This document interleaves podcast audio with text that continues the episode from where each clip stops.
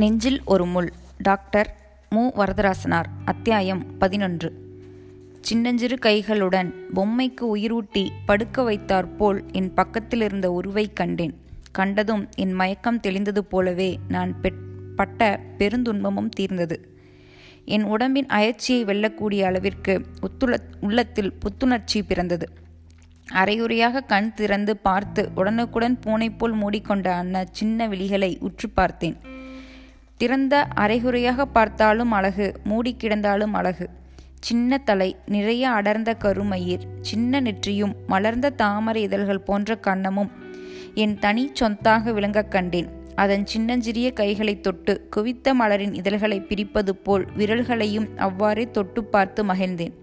இந்த உலகம் உண்டு உலகத்திற்கு உயிரும் உண்டு என்று கூறுவது போல் இருந்தது அந்த குரலின் பிறந்த அழுகியின் ஒளி அது துன்பத்தின் ஒளியாக இல்லை. உலகத்தை அடிப்பணிய வைத்து தெரிவிக்கும் தேவையின் ஒளியாக இருந்தது. என் உடலின் துன்பம் குறைய குறைய உள்ளத்தின் துன்பம் படிப்படியாக தலையெடுத்தது. ஆனால் முன்போல் அந்த துன்பம் தன்னந்தனியே கிடந்து பெருமூச்சு விட்டு மெலியும் துயரமாக இல்லை.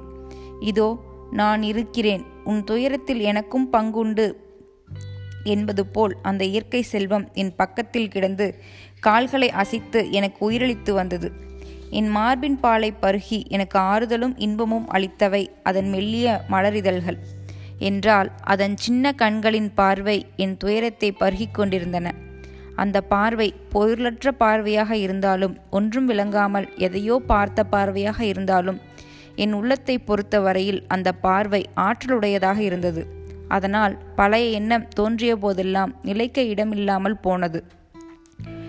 நொண்டி தன் காலின் குறையை சில நேரங்களில் மறந்திருக்கலாம். எந்நேரமும் மறந்திருக்க முடியாது. கனவு காணும் போது மறந்திருக்கலாம். பகல் கனவு காணும் போது மறந்திருக்கலாம். நண்பர்களோடு மகிழ்ந்து அளவலாவும் போதும் மறந்திருக்கலாம். ஆனால் நடக்கும்போது அதை மறக்க முடியாது. ஊன்றி நடப்பதற்கு உதவும் கோலை காணும்போது மறக்க முடியாது. அதுபோல் ஆயிற்று என் நிலைமை. ஒரு நாள் எவ்வாறோ மறந்தாற்போல் இருந்தேன். குழந்தையை பார்க்க வந்தவர்கள் அப்பா போலவும் இல்லை அம்மா போலவும் இல்லை என்று சொன்ன சொற்கள் என் மனக்குறையை நினைவூட்டிவிட்டன. அம்மா அப்பா போல் இல்லை ஒருவேளை பாட்டன் பாட்டிகளை யாராவது போல் இருக்கலாம் என்று சிலர் சொன்ன சொற்களை கொண்டு ஆறுதல் அடைந்திருக்கலாம். ஆனால் என் கண்கள் என் குற்றத்திற்கு சான்று பகர்வன போல் பலராமனின் முக மூக்கையும் இதழையும் முக அமைப்பையும் மனதில் கொண்டு வந்து நிறுத்தி ஒப்பிட்டு செய்துவிட்டன. எனக்கோ என் கணவருக்கோ இல்லாத குண்டு முகமும் திரண்ட மூக்கும் தடித்த இதழும் பலராமனுடைய உருவத்தை நினைவூட்டின. என்னுடைய கோல் முகமும் கணவருடைய கூரிய மூக்கும் மெல்லிய இதழும் குழந்தையிடம் இல்லாததை என் மனம் திரும்ப திரும்ப எண்ணியது பாட்டன் பாட்டியின் வடிவம் அமையலாம் என்றார்கள். என் தாய் தந்தையரின் உருவங்களும் ஒப்புமைக்கு பொருந்தவில்லை. கணவருடைய தாயும் தந்தையும் எவ்வாறு இருந்தார்களோ ஒரு கால் ஒப்புமை அங்கே இருக்கலாம் என்று மன அமைதியை தேடும். ஆனால் பனராமனின் முக அமைப்பும் மூக்கும் இதழும் என் மனக்கண்ணில் தோன்றாமல் இருந்திருக்கலாம். தோன்றாத அளவுக்கு அவற்றை நான் மறந்திருக்கலாம். அவ்வாறு அமைதி அடைந்திருக்க முடியும். உடன்பிறந்தே கொள்ளும் கருவியாக இருந்தது என் மனம். பிறவியிலேயே நொண்டியாக பிறந்தவன் தன் குறையை அவ்வளவாக எண்ணமாட்டான். தன்னை பிறரோடு ஒப்பிடும்போது மட்டுமே எண்ணுவான். பல ஆண்டுகள் வலிமையான கால்களுடன் இறக்கையாக நடந்து பழகினவன் மோட்டாரில் அடிபட்டு நொண்டியானால் அவன் எப்படி மறந்திருக்க முடியும்? என் நிலையும் அதுபோல் ஆயிற்று. பிறன் துணை விரும்பாமை ஒருவன் ஒருத்தி என்ற கற்பு. இவை நெஞ்சில் நல்லறங்களாக பதியாமல் ஒழுக்கத்தை பற்றி பொருட்படுத்தாத வாழ்க்கையில் பழகியிருந்தால் பிறவிக்குடன் போல் என் நெஞ்சு பெரிதும் கவலைப்பட்டிருக்காது. ஒழுக்கம் கெட்ட பெண்களோடு பழகாமல் ஒதுங்கினேன். நல்லொழுக்கம் உடையவர்களை மதித்து வாழ்ந்தேன். விஜயாவின் குடும்பத்தில் ஏற்பட்ட பழக்கத்தின் பிறகும் உறுதி தளராமல் வாழ்ந்தேன். கணவருடன் வாழ வேண்டும் வாழ்ந்து அவரை திருத்த வேண்டும் என்று முயன்றேன். இவ்வளவும் என் மனதின் ஒரு நெறியை குறிக்கோளையும் ஏற்படுத்திவிட்ட காரணத்தால் என் குறை குறையாகவே இருந்து வாட்டி வந்தது. ஒருகால் இந்த குழந்தை அவர் போலவே வளர்ந்து விட்டால் என் வாழ்க்கையில் அது அன்றாட மனப்போராட்டத்திற்கே காரணமாக முடியுமே என்று அஞ்சி ஒவ்வொரு வேளையில் அந்த அச்சம் தலைக்கீடாக வளரும். ஒவ்வொரு வேளையில் வெறும் குழப்பமாகவே நின்றுவிடும். விஜயாவும் இளமையில் தவறு செய்தார். அந்த தவறு அழியா சின்னமாக நின்று அவருடைய மனதை வாட்டவில்லை. தாயைப் போலவே மகள் பிறந்தாள். தங்கை சந்திராவைப் போலவே இருக்கிறாள். விஜயாவிடம் இவ்வளவு கருணை காட்டின இயற்கை என்னிடம் மட்டும் இவ்வளவு கொடுமை செய்ததே என்று ஒரு நாள் ஏங்கினேன். குழந்தைக்கு பெயர் வைத்தல் ஒரு விழா போல் நடந்தது. விஜயாவும் பெற்றோரும் இருந்து நடத்தி வைத்தார்கள். ஜமீன்தார் குடும்பத்தோடு வந்திருந்தார். கிந்திராவும் பார்வதியும் வரவில்லை. சந்திரா மட்டும் வந்திருந்து என்னை என்ன அம்மா தாயே என்று கேலி செய்தாள். பல பரிசுகள் வந்தன. ஜமீன்தார் பொன்னால் பாலாடை செய்து பரிசாக தந்தார். விஜயா மூன்று சக்கர சைக்கிள் பரிசாக அளித்தார். இது என்ன வேடிக்கை என்று கணவர் கேட்டார். நான் இன்று தரும் பரிசு பொருளை நீங்கள் மூன்று நான்கு ஆட்கள் காப்பாற்றி குழந்தையிடம் கொடுக்க வேண்டும்.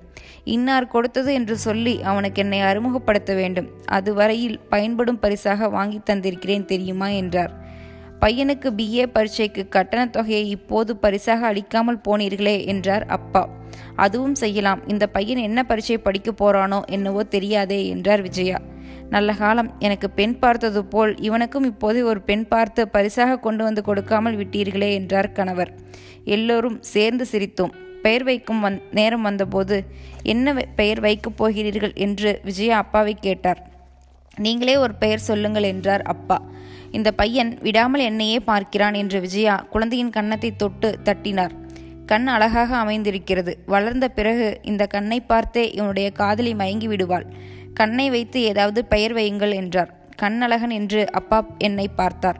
நான் புன்முறுவல் செய்தேன். கண்ணு என்று அம்மா குழந்தையை அழைத்தார். குழந்தை அந்த குரலையும் தெரிந்து கொள்ளாமல் எதையோ பார்த்து கொண்டிருந்தான். விழாவுக்கு வந்திருந்த எதிர்வீட்டு பெண்களும் ஒருத்தியை மட்டும் அடிக்கடி கணவர் உற்று பார்த்து வந்தார். அதை நான் கவனித்து விட்டேன். அவருடைய பார்வையே தொடர்ந்து பார்த்து வந்தேன். அவருடைய பார்வையிலும் ஏதோ கரவு இருந்தது போல் தோன்றியது. இவ்வளவு வயதான பிறகு இப்படி வேறொரு பெண்ணை ஆர்வத்தோடு பார்க்கும் பார்வை இருக்கிறதே என்று வருந்தினேன். அவள் இருந்த இடத்தில் அருகே அடிக்கடி சென்று நின்றார் தடுக்க முடியாமல் வருந்தி கொண்டிருந்தேன். எல்லாம் முடிந்து விஜயா விடைபெற்று புறப்பட்ட போது பெண் ஆணிடம் வெற்றி பெறுவது அழகால் என்று எல்லோரும் சொல்கிறார்கள். அது உண்மையல்ல. அன்பால் தான் வெற்றி பெறுகிறாள். அந்த அன்பை உறுதிப்படுத்துவது குழந்தைதான். அதனால் இனி உன் வாழ்க்கை நிலையான வெற்றி என மகிழ்ந்து சொன்னார். என் மகிழ்ச்சிக்கு இடையே ஒரு வேதனை இருந்தது அவருக்கு தெரியாது. மறுநாள் காலையில் சிற்றுண்டிக்கு பிறகு குழந்தையின் அருகே கணவர் அமைதியாக உட்கார்ந்து உற்று பார்த்து கொண்டிருந்த போது நேற்று இருந்த அதே பார்வையாக இருக்கிறீர்களே என்றேன். நேற்று என்ன பார்வை? என்றார். யாரோ ஒருத்தியை விடாமல் பார்த்தீர்களே அவள் இருந்த இடத்தை சுற்றி வட்டமிட்டு கொண்டிருந்தீர்களே என் இவ்வாறு நான் கேட்பது அவருடைய நெஞ்சை வருத்தக்கூடாது என்று என் முகத்தில் புன்சிரிப்பை வருவித்து கொண்டு அன்போடு கேட்பது போல் நடித்தேன். கொஞ்சம் திடுக்கிட்டவராய் அப்படி யாரை பார்த்தேன்? இல்லையே என்றார். உடனே எதிர்வீட்டு பெண் என்று சொல்லி அவள் உடுத்திருந்த பொன்னிற பட்டுச்சேலையையும் செந்நிறச் சோழியையும் முக அமைப்பையும் பற்றி சொன்னேன். ஓ அவளா? அழகா இருக்கிறாளே என்று பார்த்தேன். அவ்வளவுதான். அது குற்றமா என்றார். சாதாரணமாக பார்க்கும் பார்வைக்கும் குறிப்போடு பார்க்கும் பார்வைக்கும் வேறுபாடு தெரியாதா? நான் அப்போதே கண்டுபிடித்து விட்டேன் என்று குறும்பாகச் சிரித்தேன். குழந்தையின் இதழ்களும் மெல்ல விழித்து விரி சிரிப்பதைக் கண்டு வியந்தேன். அவர் அமைதியாக தனை குனிந்து இருப்பார். ஒரு பெருமூச்சு விட்டார். என்னவோ போ என் மேல் எப்போதுமே இப்படி சந்தேகம் இருக்கும் போல் தெரிகிறது என்றார். அது அல்ல சும்மா கேட்டேன். பெண்களின் மனம் இப்படி இல்லையே. ஆண்கள் மட்டும் இப்படி அலைவது ஏனோ என்று பொதுவாக கேட்டேன் என்றேன். சிறிது நேரம் சிந்தனையில் இருப்பது போல் தோன்றினார். பிறகு வயதான பிறகு உடல் மெலிகிறது. ஜீரண சக்தி குறைகிறது வயிற்றின் தேவை குறைகிறது. ஆனால் கண்ணும் காதும் பழையபடியே அலைகின்றன. வயிற்றுப்பசி குறைந்தது போல் உடல் வலிமை குறைந்தது போனால் கண்களின் பசியும் காதின் பசியும் குறைவதே இல்லை. அழகான வடிவத்தை காணவும் இனிமையான பேச்சை கேட்கவும் பசி இருந்து வருகிறது. கண்ணும் காதும் கெடத் தொடங்கினாலும் அவற்றின் பசி மட்டும் குறைவதில்லை. வளர்கிறது என்றும் சொல்லலாம். பொல்லாத புலன்கள் இவை. அதனால் அழகான பெண்ணை கண்டால் அவளுடைய பேச்சை கேட்க ஒவ்வொரு வேளையில் மனம் அலைகிறது என்றார். அழகு மட்டுமா என்றேன். சிரித்தார் தப்புதான் போ என்றார். குழந்தை அழத் தொடங்கினான். அவனை எடுத்து மார்பில் அணைத்து கொண்டேன். அந்த பேச்சை மேலும் வளர்க்கக்கூடாது என்று அவ்வளவோடு நிறுத்தினேன். இரண்டு மாதம் கழித்த பின் ஒரு நாள் குழந்தை தூங்கிக் கொண்டிருக்க நான் அவனுடைய முகத்தையே பார்த்தபடி கூடத்தில் உட்கார்ந்திருந்தேன். எப்படியோ அந்த கொடிய நாள் நினைவுக்கு வந்தது. பன்னிரண்டு மாதங்களுக்கு முன் நடந்த அன்றைய இரவு நிகழ்ச்சி நினைவுக்கு வந்தது. தன்னை கொல்ல வருகிறவனுடைய இஸ் இசைக்கு மயங்கிய நாகம் போல் அன்று பலராமுடைய அன்புக்கு மயங்கினேன். மயக்கம் தெளிந்த அடுத்த நொடியில் நாகம் போல் சீறினேன். பயன் என்ன? வெறுப்பும் வேதனையும் கலந்த நினைவு நின்றது. நினைவாக மட்டும் நிற்கவில்லை. நினைவு சின்னமும் ஏற்பட்டுவிட்டது என்று குழந்தையின் அமைதி பொழிந்த முகத்தை பார்த்து வருந்தினேன். நைந்தேன் அதற்கு அந்த குழந்தை என்ன செய்யும்? பாவம். அந்த கொடிய நினைவும் நானுமாக மட்டும் இருந்திருந்தால் அது என்னை கொண்டு விட்டிருக்கும். என் கைகள் நஞ்சை விலக்கியிருந்தாலும் அந்த நினைவே நஞ்சாக இருந்து நாள்தோறும் அணு அணுவாக அழித்திருக்கும். ஆனால் கணவர் அந்த சின்ன உயிரின் மேல் காட்டிய பேரன்பு குற்றமற்ற அந்த உயிர் தன் சிறு கண்களால் என்னை பார்த்த பார்வை இந்த இரண்டும் தான் என்னை காப்பாற்றி வாழச் செய்தன. அந்த நினைவு என்னை தாக்க வந்த போதெல்லாம் கணவரின் அன்போ அல்லது குழந்தையின் பார்வையோ குறுக்கே நின்று தடுப்பல் போது இருந்தது குழந்தை தொட்டிலிலிருந்து கண் திறக்கும் போது அதன் பக்கத்தில் நாற்காலியை இழுத்து உட்கார்ந்து பேசாமல் பார்த்து கொண்டிருப்பார். சில வேளைகளில் அதன் கை எங்கும் அங்கும் தாவும் போது தம் கை விரல்களை மெல்ல கொண்டு போவார். குழந்தை அந்த விரல்களின் ஒன்றை பற்றி தன் வாய்க்கு கொண்டு போவான். அவருடைய முகத்தில் சிறு புன்சிரிப்பு தோன்றும். சில வேளைகளில் குழந்தையின் பார்வைக்கு நேரே தம் கைவிரலை குவித்து குவித்து விரிப்பார். குழந்தை அது ஒரு விளையாட்டாக பார்த்து கொண்டிருப்பான். குழந்தை அழத் தொடங்கிவிட்டாலோ வடிவு வடிவு என்று கூப்பிட்டு எங்கிருந்தாலும் உடனே வரச் செய்வார். ஏதாவது வேலையாக இருந்தாலும் அப்புறம் செய்து கொள்ளக்கூடாதா வேலைதான் பெரிதா என்று சொல்லி வருந்துவார். குளிக்கும் அறையில் இருந்தாலும் அங்கே நின்று கதவை தட்டி விரைவில் வரச் செய்வார். குழந்தையும் உணர்ச்சி மிகுந்தவனாக இருந்தான். அழத் தொடங்கிவிட்டாலோ? போர்க்காலத்து சங்கொலி போல் ஒரே மூச்சாக அழுகியொளி வளர்ந்துவிடும்.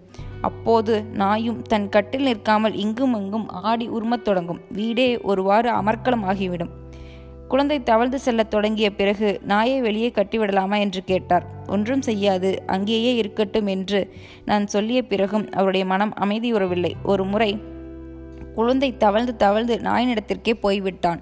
அவர் பதைத்தார் பார்க்கலாம் இருங்கள் என்று அவரை தடுத்தேன். நாய் வாயை ஆட்டியபடியே குழந்தையை எங்களையும் மாறி மாறி பார்த்தது.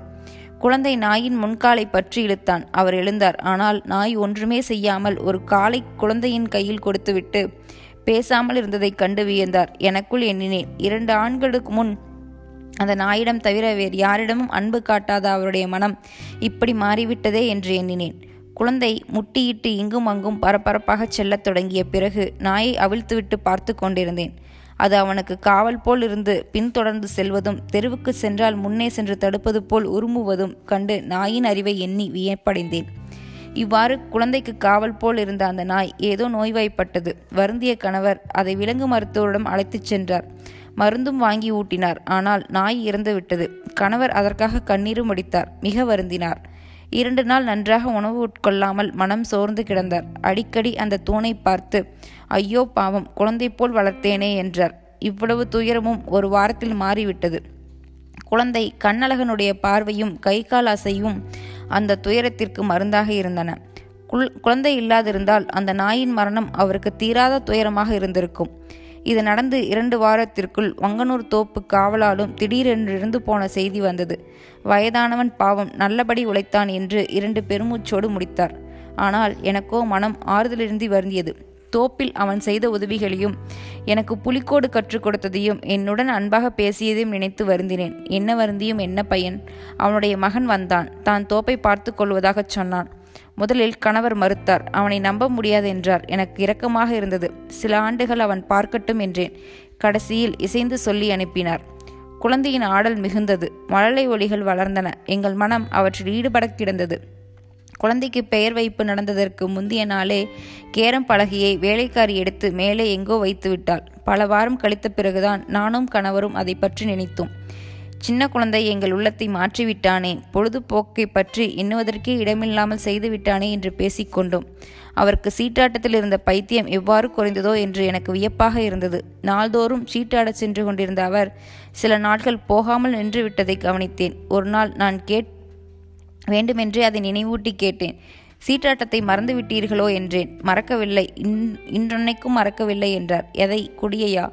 ஆமாம். நெடுநாள் ஆச்சே. ஆனாலும் உடல் சோர்ந்த போதெல்லாம் நினைவுக்கு வருகிறது. சீட்டாடுங்கள் நீங்கள் போய் வரலாம்.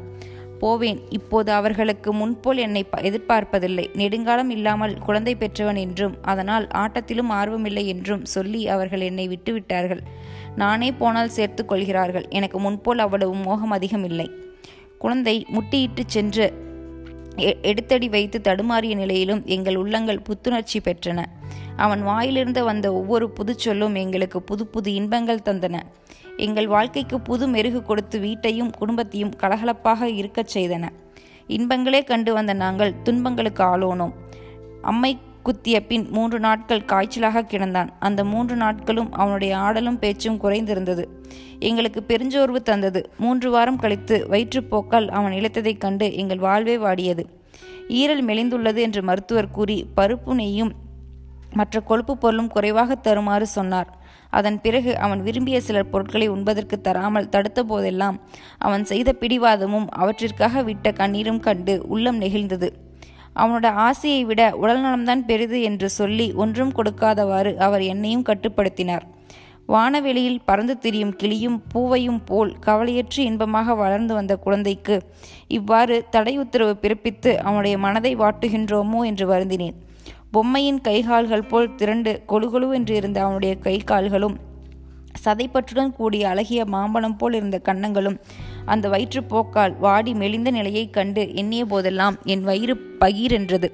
வயிற்றில் அவனை சுமந்தபடியே டாக்டர் அல்லியிடம் சென்று முயன்ற முயற்சி நேர்மாறானது. இப்போது அவன் வளர்ச்சி கண்ணால் கண்டு அன்பு செலுத்திய பின் அதே வயிறு அவன் படும் துன்பத்தால் மிக மிக கலங்குவதாயிற்று. அந்த துன்பம் கழிந்தது. வயிற்றுப்போக்கு நின்றது. இலைத்து உடம்பு படிப்படியாக தேறிவடத் தொடங்கியது. ஆயினும் பழைய கொழுமையும் அழகும் திரும்ப வரவில்லை. அப்போது எடுத்த நிறப்படத்தை அடிக்கடி பார்த்து கணவர் அதை குறித்து வருந்தினார். இப்படி இருந்தவன் இந்த நிலைக்கு மெலிந்து விட்டானே என்று நொந்தார். அவனுடைய அறிவிலே புதிய வளர்ச்சியை கண்டோம். பேசும் பேச்சுக்களின் அவனுடைய சிறிய மூளையின் உரி அரிய உழைப்பை உணர்ந்து வியந்தோம். ஏன் என்று கேள்வி மெல்ல முளைத்தது. எதற்கெடுத்தாலும் ஏன் ஏன் என்று கேட்டு என்னையும் அவரையும் துளைக்கத் தொடங்கினான். எனக்கு சில வேளைகளில் சலிப்பு வந்தது. போதும் போ சும்மா இரு என்று சட்டங்களை கொண்டு தடுத்து வந்தேன். ஆனால் கணவருக்கு ஒரு சிறிதும் சலிப்பில்லை. அவர் அந்த கேள்விகளை பொறுமையோடு கேட்பதும் எண்ணி பார்த்து புது புது விடைகள் சொல்லுவதும் வேடிக்கையாக இருந்தன. வீடெல்லாம் அதிகாரமும் அடக்குமுறையுமாக இருந்த காலம் போய் ஒரு குழந்தையின் கேள்விக்கு அடங்கி வெடி சொல்லும் காலம் வந்ததே என்று எண்ணி வியப்படைந்தேன். ஒரு முறை தட்டம்மை கண்டு மூன்று நாள் இரவும் பகலும் விடாது காய்ச்சலால் குழந்தை வாடிய போது அவர் அவனுடைய படுக்கை அருகே உட்கார்ந்து பட்ட துன்பம் சொல்ல முடியாதது. குழந்தை வாய் பிதற்றிய போதெல்லாம் தம் நெஞ்சம் திடுக்கிட்டதாகவும் மூடிய கண்ணை திறக்காமலே அவன் படுத்து கிடந்ததைக் கண்டு தாம் மிகவும் பயப்பட்டதாகவும் பிறகு கூறினார். அதைவிட நாங்கள் மிக மிக கலங்கி வருந்தியது அவனுடைய நான்காம் வயதில் டிப்தீரியா என்னும் கொடிய நோய் வந்தபோதுதான். நல்லபடியே மகிழ்ச்சியாக துள்ளி விளையாட குழந்தைக்கு திடீரென்று காய்ச்சல் வந்தது. வயிறு நோகிறது என்றான். எச்சில் விழுங்க முடியவில்லை என்றான். இரண்டே நாளில் எலும்பும் தோலுமாய் வாடி இழைத்து விட்டான். டாக்டர் முதன்முறை பார்த்தபோது தயங்காமல் மறுத்து கொடுத்து சென்றார். இரண்டாம் முறை பார்த்தபோது தயங்கினார். திரும்பியும் பார்த்தார். சிறிது நேரம் எண்ணினார். வாயை திறந்து நீக்கி தொண்டையை பார்த்தார். நோயின் பெயர் சொல்லி மிக பொல்லாத நோய் விழிப்பாக இருக்க வேண்டும் என்றார். என் கை கால்களில் இருந்த வலிமையெல்லாம் ஒரு நொடிப்பொழுதில் எங்கோ போய்விட்டது. சோர்ந்து உட்கார்ந்து விட்டேன். உணவும் உறக்கமும் சரியாக இல்லாமல் ஐந்து நாள் மிக பயந்திருந்தோம். ஐந்தாம் நாள் டாக்டர் இனி பயமில்லை என்று கவலையை தீர்த்தார். இன்னும் இரண்டொரு மாறும் ஓடி ஆடாமல் அமைதியாக இருந்தால் நல்லது. எவ்வளவு நாள் படுக்கையிலேயே இருக்க முடியுமோ அவ்வளவும் நல்லது. ஓடி ஆடி அழுத்தால் இதயம் சீர்குலைந்து போகும். வாழ்நாள் வரையில் துன்பமாக முடியும் என்றார். கேட்டதும் என் நெஞ்சம் கலங்கியது. என் கவலையை உணர்ந்த கணவர் தம் கவலையை மறைத்து என்னை தேற்றினார்.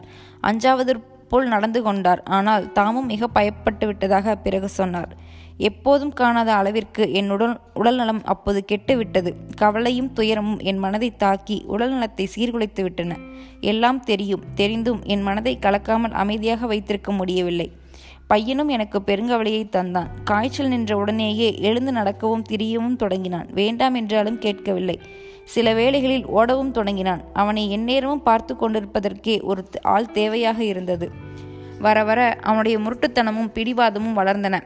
கண்ணழகா இதை செய்யாதே என்று வேலையாட்கள் என்ன சொன்னாலும் பொருட்படுத்தாமல் நடந்தார்.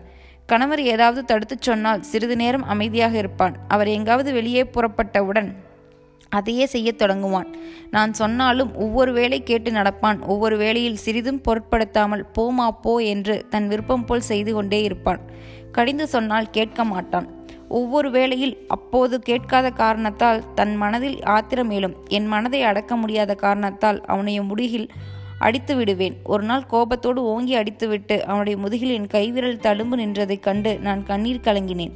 வெளியே சென்றிருந்த கணவர் வீட்டுக்கு திரும்பினார். அவரை கண்டதும் அவன் முது முன்னிலும் மிகுதியாக அழலானான். அவர் அவனுடைய முதுகை பார்த்ததும் என்னை கடுமையாக பார்த்து கண்டித்தார். சில ஆண்டுகளுக்கு பிறகு கடுமையான பார்வையை அவருடைய முகத்தில் கண்டது அன்றுதான். என் தவறு என் மனதையே வாட்டி காரணத்தால் நான் ஒன்றும் வாய்த்திருந்து கூறாமல் இருந்தேன். நான்காம் ஆண்டிலும் ஐந்தாம் ஆண்டிலும் அவனுக்கு நல்ல வளர்ச்சி இருந்தது. இரண்டு மூன்றாம் ஆண்டுகளில் அவன் குழந்தையாக இருந்த காரணத்தால் வேலையாட்கள் எந்நேரமும் எடுத்து எடுத்து பழகிவிட்டார்கள். நானும் கணவரும் ஓய்வுள்ள போதெல்லாம் அவனை எடுத்து அன்பு காட்டினோம். ஆனால் வளர்ந்த பிறகும் அவ்வாறே எடுத்துக்கொள்ள வேண்டும் என்று அவன் பிடிவாதம் செய்தான். அதற்கும் சலிக்காமல் வேலையாட்கள் அவனை அடிக்கடி எடுத்துக்கொண்டு மகிழ்வார்கள். சே நீ என்ன குழந்தையா? இறங்கு என்று நான் சில வேளைகளில் கடிவதும் உண்டு. ஆமாம் நான் சின்ன குழந்தைதான் உனக்கு என்ன தெரியும் என்று அவன் சொல்வான். அதை கேட்டு என் உள்ளம் பூரிக்கும். குழந்தையை நாம் வளர்ப்பதற்காக சொல்கிறோம். கண்ணழகன் வளர்ந்தபோது எங்கள் மனம் எவ்வளவோ வளர்ந்து பொறுமை முதலான பண்புகளை பெற்று பயன் பண்பட்டது. ஆகவே குழந்தைகளால் பெற்றோர்கள் எவ்வளவோ வளர்ச்சி பெறுகிறார்கள் என்று உணர்ந்தேன். ஐந்து ஆண்டுகள் நிரம்பியதும் அவனை பள்ளிக்கூடத்திற்கு அனுப்புவதும் எங்களுக்கு பெருமுயற்சியாயிற்று. பள்ளிக்கூடத்தை விளையாட்டுக் கூடம் போல் கருதி மகிழ்ச்சியோடு செல்லும் நிலைமை இல்லையே என்று வருந்தினேன். முதல் இரண்டு வாரங்கள் வரையில் ஆசை ஊட்டியும் சிறிது வற்புறுத்தியும் அனுப்ப வேண்டியிருந்தது. பிறகு அவனே செல்லத் தொடங்கினான். எழுத்துக்களையும் பார்த்து பார்த்து எழுந்த வேண்டிய துன்பம் பொருள் விளங்காத சில சொற்களை கூட்டி கூட்டி படித்து நினைவில் வைத்து கொள்ள வேண்டிய துன்பம் எண்களை முறையாக கற்க வேண்டிய துன்பம் பிறகு எண்களை கூட்டியும் கழித்தும் பழக வேண்டிய துன்பம் இவை முதலான துன்பங்களை ஒவ்வொன்றாக அவனுக்கு வந்து சேர்ந்தன. கல்லூரி கழகத்தில் ஒரு முறை பேசிய சொற்பொழிவாளர் மாணவியராகிய எங்கள் உள்ளத்தில் பதியுமாறு சொன்னது ஒன்று நினைவுக்கு வந்தது. காதையும் மூக்கையும் குத்தி துளைத்து புண்ணாற்றி நகை அணியும் பழக்கத்தை குறித்து கிண்டலாக பேசினார் அவர்.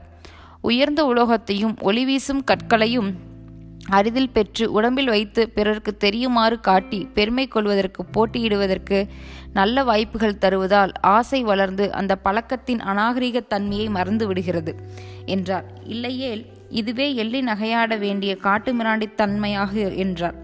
சில கோவில்களில் கண்ணை மறைக்கும் இருளில் வௌவால் நாற்ற மூக்கை தடுக்க சுவர்களில் வார்த்த தயிர் முதலியவற்றால் கால்கள் வழுக்க நடந்து சுற்றி வரும் மனப்பான்மை எப்படி பழக்கத்தால் பொருத்தமாக போய்விடுகிறதோ அதுபோல் கண்மூடி பழக்கத்தால் எதுவும் காலப்போக்கில் பொருந்தி தோன்றும் என்றார். மாணவராகிய நாங்கள் இல்லை இல்லை என்று குக்கரலிட்டோம். அவர் அதன் பிறகு என்னென்னவோ காரணம் கூறி விளக்க முயன்றார். நாங்கள் உடன்படவில்லை. நன்றி கூறிய மாணவி அப்படியானால் இன்று இவர் உடுத்தி வந்துள்ள உடையும் காட்டு மிராண்டி தன்மையின் அறிகுறியா? என்று கேள்வி எழுப்பி மறுத்தாள். நாங்கள் அனைவரும் கைத்தட்டி ஆரவாரம் செய்தோம். அந்த வயதில் அவர் சொன்னது எனக்கும் விளங்காததாகவே இருந்தது. ஆனால் பார்வதியோடு பழகிய பின் திருமணமான பிறகு படிப்படியாக அந்த உண்மை விளங்கி வந்தது. அதை நினைத்து கொண்டேன். மனிதரின் மனம் விந்தையானது. பழக்கப்பட்டு விட்டால் எதையும் ஏற்றுக்கொண்டு அமைதியடையும் இயல்பு மனதிற்கு உள்ளது அப்படித்தான் கல்லணகனும் பள்ளிக்கூட படிப்பின் துன்பங்களை எல்லாம் இயல்பானவை என்று நாளடைவில் ஏற்றுக்கொண்டான். நாள்தோறும் ஐந்து மணி நேரம் ஒரு குறிப்பிட்ட இடத்தில் உட்கார்ந்திருப்பது மிக மிகச் செயற்கையானது. அந்த பழக்கத்தையே பள்ளிக்கூடம் இயற்கையாகிவிடுகிறது என்றால் இந்த எழுத்துக்கல்வியும் கூட்டல் கழித்தல் முதலியவைகளும் பழக்கப்பட்டு போவதில் வியப்பில்லை என்று எண்ணினேன். வெள்ளாட்டுக்குட்டி போல் கவலையற்று துள்ளித் திரிய வேண்டிய வயதில் ஒரு மூளையில் அடக்கி உட்கார்ந்து எதையெதையோ எழுதி படித்தும் கல்வி என்னும் அடக்குமுறைக்கு ஆளாக்க வேண்டுமா? இவற்றையெல்லாம் துறந்து கவலையற்று விளையாடி வளர்ந்தால் தீமை என்ன? குட்டிகளும் கன்றுகளும் போல் கவலையற்று வளர்ந்தால் தீமை என்ன? அறிவை வளர்த்துதான் கண்ட பயன் என்ன? வாழ்க்கையில் அமைதி குலைந்து வருகிறதே என்று பலவாரி எண்ணிய நாள்களும் உண்டு. கடற்கரையில் பார்வதி வற்புறுத்தி சொன்ன கருத்து வாழ்வு மனத்தையே பெரும்பாலும் அடிப்படையாக கொண்டது என்று கருத்து நினைவுக்கு வந்தது. மனம் வளர்ந்துதான் பயன் என்ன? இன்பத்தை மிகுதியாக நுகர்வதற்காக அறிவை வளர்த்த இந்த மனம் துன்பத்தையும் மிகுதியாக நுருகும் நிலையை அடைகிறது. சிறு இன்பத்தையும் பெரிதாக்கி நுகர்வதற்கு வழித்துறைகள் அமைப்பது போல் சிறு துன்பத்தையும் மனம் பெரிதாக்கி கொண்டு பல மடங்கு வருந்துகிறது. ஆகையால் மன வளர்ச்சி இல்லாமலே வாழலாமே என்று சில வீண் எண்ணங்களையும் எண்ணினேன். இதற்கு முன் எத்தனையோ குழந்தைகளை பார்த்திருந்தும் படிப்பின் சுமை இப்படிப்பட்டது என்பதை அப்போதெல்லாம் நான் உணர்ந்ததே இல்லை. என் மகன் படித்தும் எழுதியும் துன்புற்ற போதுதான் என் மனம் அதை பற்றி எண்ணியது வருந்தியது. நான் இதைவிட மிகுதியாக வருந்தியது அவன் ஆறாம் வகுப்பில் படித்தபோதுதான். அறிவு வளர்ச்சிக்காக தாய்மொழியின் எழுத்துக்களை கற்று சொற்களை கற்று வாக்கியங்களை எழுத கற்பதே பெருமுயற்சியாக இருக்கிறது. ஆனால் ஒரு நன்மை தாய்மொழியில் பேசுவது குழந்தை பருவத்திலிருந்தே இயல்பாக அமைந்து விடுகிறது. அதனால் தாய்மொழியில் எழுதுவதும் எளிதாகிறது. அதன் வாயிலாகவே உலகத்தறிவை எல்லாம் பெற வழி உண்டு ஆனால் அறிவு வளர்வதற்கு முன்னமே பத்தாவது வயதில் வேறொரு மொழியின் எழுத்துக்களை கற்க வேண்டிய கட்டாயமும் அந்த மொழியின் சொற்களையும் வாக்கியங்களையும் பிழையில்லாமல் எழுதவும் பேசவும் கற்க வேண்டிய கட்டாயமும் ஏற்பட்டு விடுகிறது. அந்த கல்விக்காக மகன் செலவழித்த காலமும் செய்த முயற்சியும் எவ்வளவு மிகுதி எவ்வளவு செயற்கையான வற்புறுத்தலது. வாழ்க்கைக்கு நெருங்கிய தொடர்பு இல்லாதவற்றையெல்லாம் நினைவில் இருத்த வேண்டாம். தவற்றையெல்லாம் பூகோளம் வரலாறு முதலிய பெயர்களால் சிறுவனுடைய மூளையில் சுமத்தி வருத்தம் முறை ஏற்பட்டது. அவற்றை படிப்பதோடு நின்றாலும் கவலையில்லை. பரீட்சை என்று ஒரு பேயை காட்டி அதற்காக இரவும் பகலும் திரும்ப திரும்ப படித்து நினைவில் வைத்திருக்கும்படி வற்புறுத்தும் வற்புறுத்தல் என்ன? இவ்வளவுக்கும் ஆளானான் கண்ணழகன் வருந்தினான் கற்றான் சுமை பழக்கமாகிவிட்டது. இரவில் மெய்மறந்து உறங்கும் நேரத்தில் வாய் பிதற்றி பாடங்களை ஒப்பிப்பான். ஐயோ பாவம் இந்த உலகம் என் மகனை அமைதியாக உறங்கவும் விடவில்லையே என்று சில நாள் எண்ணினேன். சில நாட்களில் விளக்கின் அருகே உட்கார்ந்து படித்து கொண்டிருப்பான். அவனுடைய வாய் மட்டும் எதையோ சொல்லி குளறிக் கொண்டிருக்கும். தலை ஆடும் கண் மூடி கிடக்கும். அவன் பழங்களும் தின்பண்டங்களும் கேட்டு தின்று மகிழ்வதை மறந்து மார்க் மார்க் என்று சில எண்களை நினைத்து ஏங்கினான். இந்த உலகத்தில் முன்னேற்றத்திற்குரியவை என்ற சில விதிகளையும் முறைகளையும் நெறிகளையும் மனிதர் ஏற்படுத்தி கொள்கிறார்கள். காலப்போக்கில் அந்த விதிகளும் முறைகளும் நெறிகளுமே மனிதரின் வாழ்க்கைக்கு விளக்காய் சிறையாய் துன்பமாய் மாறுகின்றன. மகன் பள்ளிக்கூடத்திற்கு சென்ற பிறகு நான் எதையே எண்ணி எண்ணி உட்கார்ந்திருப்பேன். ஒரு நாள் கணவர் என் சிந்தனையை பற்றி கேட்டார். சொன்னேன் அதற்கென்ன செய்யலாம்? இந்த விதிகளும் முறைகளும் நெறிகளும் இல்லையானால் மனிதனின் வாழ்க்கை காட்டுமிராண்டி காலம் போலவே இருந்திருக்குமே. ஒரு வகையில் சிறிது துன்பப்பட்டால்தான் இன்னொரு வகையில் முன்னேற முடிகிறது என்றார். முன்னேறியதாக தெரிந்தால் இந்த துன்பத்தை பொறுக்கலாமே. இவ்வளவு ஏற்பாடுகள் அமைந்தும் மனிதர் கண்டதென்ன? முற்கால் போல முற்காலம் போல் அமைதியான இன்ப வாழ்விற்கு வழியில்லாமல் கவலையும் துயரமுமாக அழிகிறார்களே என்றேன். உலகம் இப்படித்தான் இருக்கும். ஆகாததை பற்றி பேசி பயன் என்ன என்றார். அவருடைய கருத்து எனக்கு உன் உடன்பாடாக இல்லை. ஆயினும் நம்பிக்கையான காரணம் ஒன்றும் எனக்கு அப்போது தோன்றாமையால் பேசாமல் இருந்தேன். எல்லா விதிகளும் முறைகளும் நெறிகளும் இப்படித்தான். குடிக்கக்கூடாது என்று விதி ஏற்படுத்தி கொண் கொள்கிறார்கள். மனம் அதை ஏற்றுக்கொள்கிறது. அதனால் குடிகாரனுடைய மனம் அவனையே வாட்டுகிறது. கற்போடு இருக்க வேண்டும் என்பதும் மனிதரே செய்து கொண்ட ஏற்பாடுதான். கடைசியில் கற்பு தவறினால் மனமே அஞ்சுகிறது வருந்துகிறது. எல்லாம் நாமே பின்னியவளை நாமே அகப்பட்டுக் கொள்கிறோம் என்றார். ஆனால் ஒன்று இந்த விதிகளின் உண்மை இருக்கிறது. எவ்வாறென்றால் பொய்க்களவு முதலியவை இல்லாமல் இருந்தால்தான் மக்கள் கூடி வாழ முடியும் என்றார்.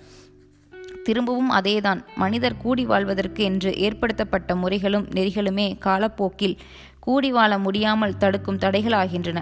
நம் நாட்டில் உள்ள சமய பிணக்கையும் சாதி தொல்லையையுமே பார்க்கலாம். முதலில் மனிதரை ஒன்றுபடுத்தி உயர்வதற்காகவே அவை ஏற்பட்டன. இன்று பிளவுபடுத்தி தாழ்வதற்காகவே பயன்படுகின என்றேன். அதைத் தொடர்ந்து என்னென்னவோ பேசினோம். ஒரு முடிவுக்கு வர முடியாமல் முடித்தோம். மன வாழ்க்கையில் என்ன குறைகள் இருந்தாலும் பெண்ணை பெற்றவர்களுக்கு தம் பெண்ணுக்கும் திருமணம் ஆக வேண்டும் எப்படியாவது திருமணம் ஆக வேண்டும் என்று ஆர்வம் இருப்பது போலவே எனக்கும் மகனுடைய கல்வியில் ஆர்வம் இருந்தது.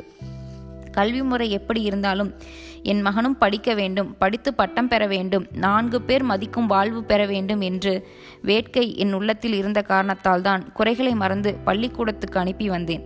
அவனும் நாளடைவில் குறைகள் என்று தெரியாத அளவிற்கு பழக்கப்பட்டு விட்டான். அவனுடைய குறைகளும் எனக்கு அவ்வாறே பழக்கப்பட்டு விட்டன ஆர்வமோ அன்போ மிகுந்த இடத்தில் குறைகள் தெரியாமல் போகின்றன. நம் மனமே அவ்வாறு மாறிவிடுவது விந்தையாகவே உள்ளது. ஒரு நாள் பகல் உணவுக்கு பிறகு நான் உறங்கியிருந்தேன். சென்னையிலிருந்து எங்களை பார்த்துவிட்டு செல்வதற்காக வந்த அன்னை சில நாள் தங்கியிருந்தார். நான் உறங்கியிருந்த போது அன்னை வேலைக்காரியுடன் பேசிக் கொண்டிருந்தார் உறக்கம் தெளிந்து நான் அந்த பேச்சை கேட்டபடியே படுத்திருந்தேன்.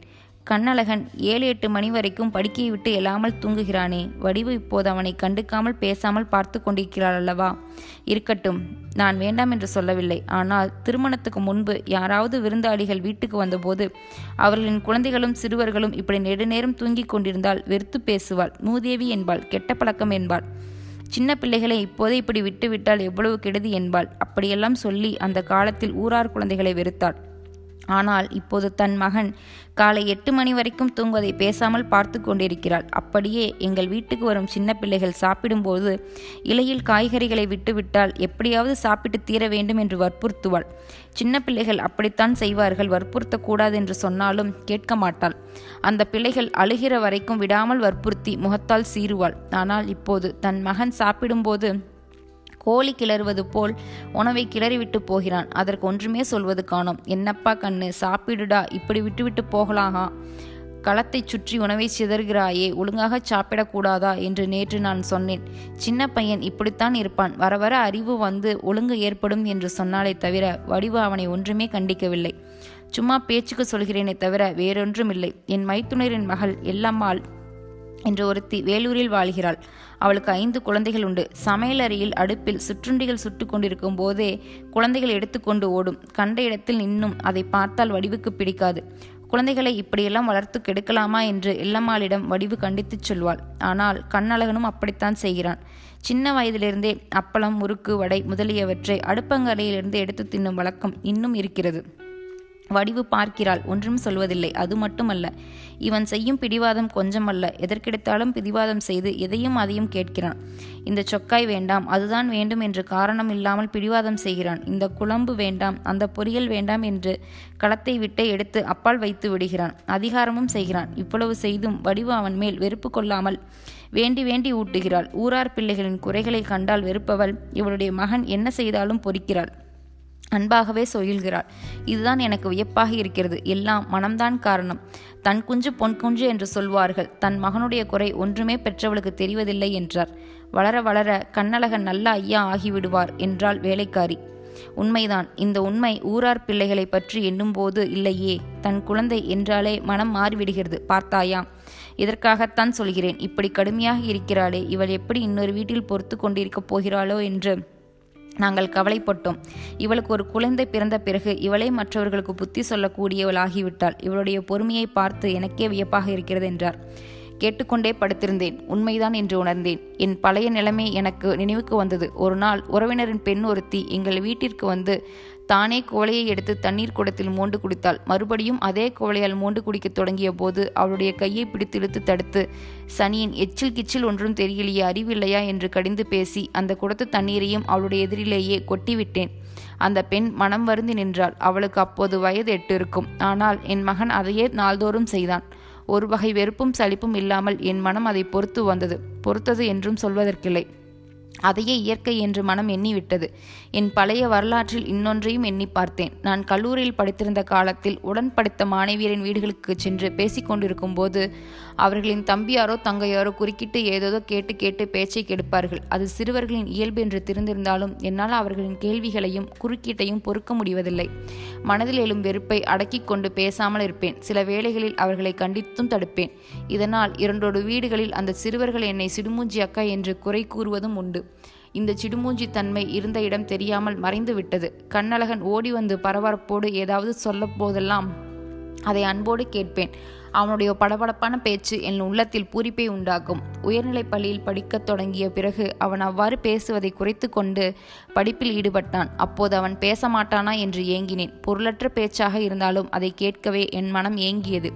என் மனம் எப்படியோ பொறுமை பூண்டு பழகிவிட்டது என்று அம்மா பாராட்டினார். அது உண்மைதான் என்பதை எண்ணிய போது அன்பு செல்லும் இடத்தில் மனம் அப்படித்தான் மாறிவிடுகிறது என்பதை உணர்ந்தேன். மகனிடத்தில் அன்பு இயல்பாகவே தோன்றிவிட்டது. ஆகையால் குழந்தை செய்யும் எதையும் விரும்பும் மனப்பான்மை ஏற்பட்டுவிட்டது. சிறு கை அளவைய கூலும் அமிர்தமும் போல் சுவைக்கும் மனப்பான்மை ஏற்பட்டுவிட்டது. மகனுடைய குற்றமும் குணமாக தெரியும் மனப்பான்மை அது. கணவரும் நானும் வாழ்ந்த வாழ்க்கையில் தொடக்கத்தில் அன்பு முன்னே பிறக்கவில்லை. வாழ்க்கை சுமத்தப்பட்டது. பணம் துணையாக இருந்து அழைத்துச் சென்றது. அதனால் அந்த காலத்தில் அவருடைய குற்றங்கள் மட்டுமே எனக்கு தெளிவாக தெரிந்தன. வாழ்க்கை வெறிய பெரிய போராட்டமாக இருந்தது. எப்படியோ அன் அன்பை மேற்கொண்டு வாழத் தொடங்கிய பிறகு குற்றங்களை பொறுக்கும் தன்மை வந்தது. நாளடைவில் விரும்பும் தன்மை ஏற்பட்டது. இவ்வாறு அன்பினால் ஏற்பட்ட மனமாறுதலை நினைக்க எனக்கும் வியப்பாகவே இருந்தது. இந்த வியப்பை அம்மா அன்று தன்னுள் அடக்க முடியாமல் வேலைக்காரியிடம் வாய்விட்டுச் சொல்லி மகிழ்ந்தார்.